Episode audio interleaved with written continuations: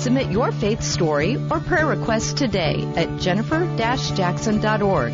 You're listening to Simply for Women. Oh, thank you so much for staying with us because this is a show where, you know, God, He invites us to take Him off our to do list and to simply be, simply be with Him. And that is what we are doing today. I have a guest with us. Her name is Shari Braendel. And if you want to learn more about her, I want you to go to stylebycolor.com. She has so many wonderful resources for you on stylebycolor.com. And so welcome to the show, Shari. Thanks for having me back. It was fun to be here. It's so much fun to be here. And we were at the cliffhanger yesterday when we left off. We were talking about you had been invited to a Bible study from the makeup counter where you worked and you've accepted Christ. You're 28 years old, but we, we said there's more to the story. God did more in your life. So would you be willing to keep going and tell us the rest of your testimony? Sure. Absolutely. So before I was invited to that Bible study, I had already been married and divorced at a super young age, 21, something right around there. Mm-hmm. I was married to a man who said that if I ever tried to leave him, he would throw my body into the Everglades, which mm. has been to Miami and been to the Everglades.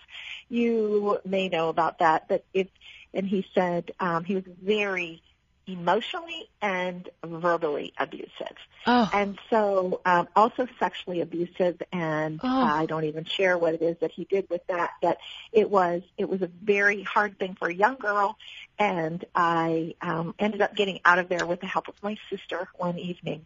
And oh so goodness. so from that I ended up, you know, dating you know, one guy after the other after the other, kind of taking that same pattern that I had developed earlier in my life and, you know, trying to be accepted and the only way I knew how to do that was, you know, through guys, through men. Yeah. And so I ended up um, just, you know, dating, you know, different guys.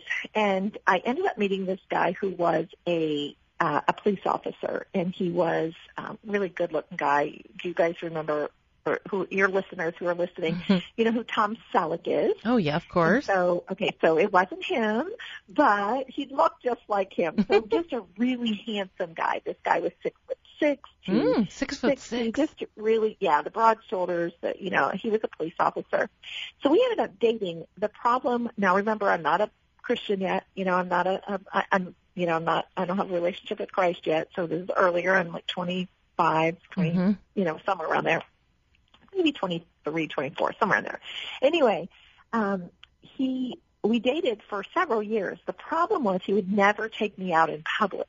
Mm-hmm. And so, ooh, ooh, my red flag. Yeah.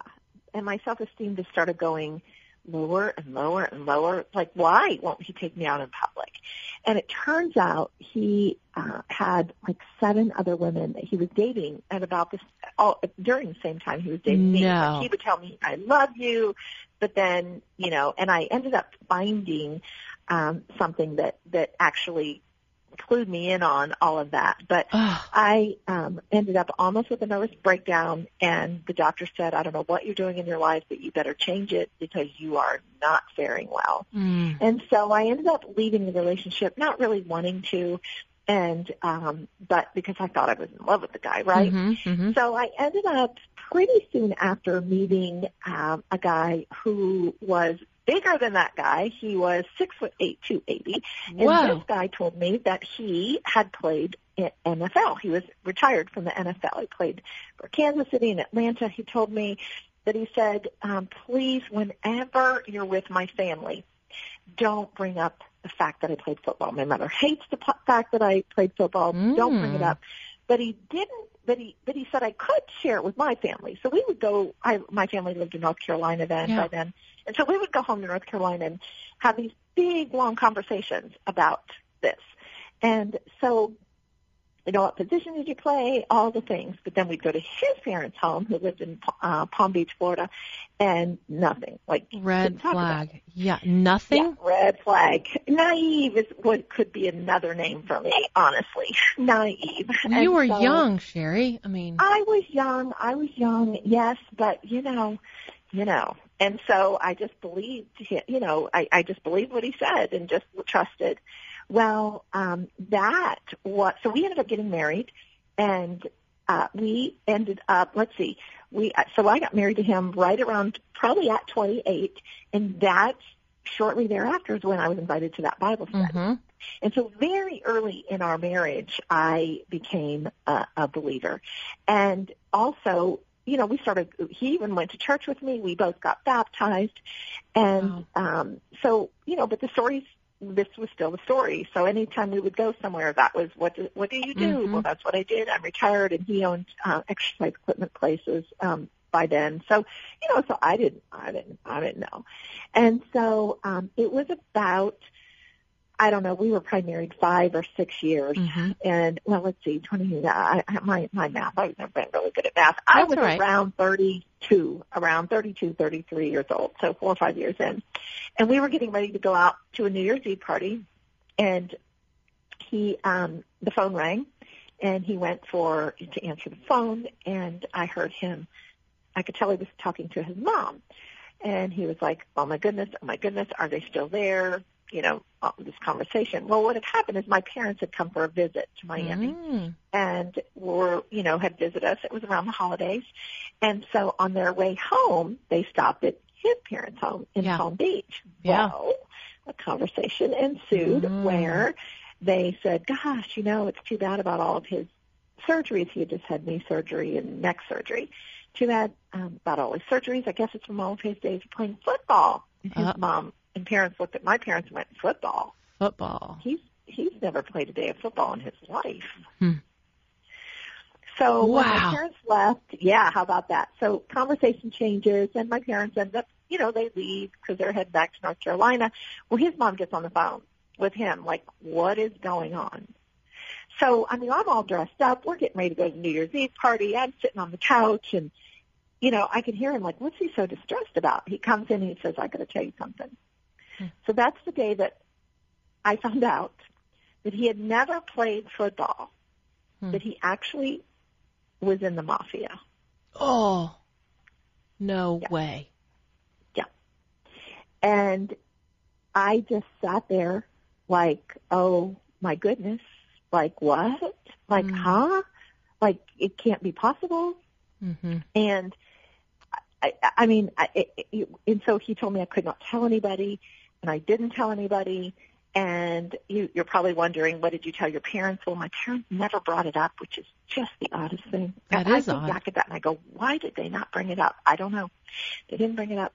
And um, but I did talk to our, our my pastor's wife about it. I'm like, and she's like, you can't say a word. Like you can't. You're like, no, this is dangerous territory. You can't say a word. And so I ended up um, not saying anything, but about a we and we stayed married. We were married about another year when he came to me and said um, that I needed to get out of town. That things were getting very dangerous. I, he started getting sloppy. Started bringing people to the house that I should never have met, and one thing led to another. And he said, you know, there's a court case that's coming up. You may be called to testify, and you just need to not be Yeah. around. Yeah. And so I remember crying in the Olive Garden parking lot, like, what are we doing? You know, now we Mm. can't get divorced. I've already been divorced once, remember? So I'd already been divorced once, and I was, you know, and I'm a Christian now. I mean, that's what I said. I'm a Christian now. I can't get divorced. Mm. And he said, no, for your health and safety, you you gotta, you gotta. We're this is this is done. We'll, we'll probably get back together one day, you know, smooth talk or Mm. whatever. So anyway, um, we ended up getting divorced. I actually went to an attorney and said, what am I going to do? And they said, you cannot win against these people. Take the cash and go. Just Mm. like here, you know, so they gave me a, you know, cash settlement, small, not, you know, um, and so here you go, enough to pay off my Wow. bills and stuff. And so, but I did not immediately leave Miami. Mhm. My, I don't know how much time we have left right now. We have about one, one minute left, one and a half. Yeah. Okay.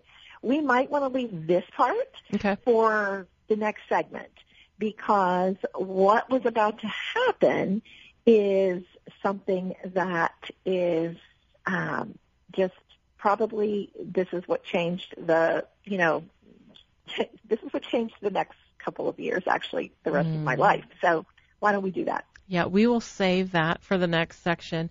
I I mean, this is really fascinating to me where we're at here because he you find out he's in the mafia, but yet you are a believer at this point.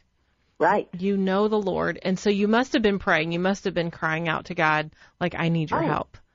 And so oh, it's a and good going thing. to Bible study every week, And and, I'm not allowed to tell them. And going to Bible study and you're you but you must have felt very alone. So we definitely we we want to pick this story up tomorrow. You are listening to Simply for Women. You've been listening to Simply for Women and I have Shari Braendel with me. And so stay with us tomorrow because we need to hear the rest of her testimony.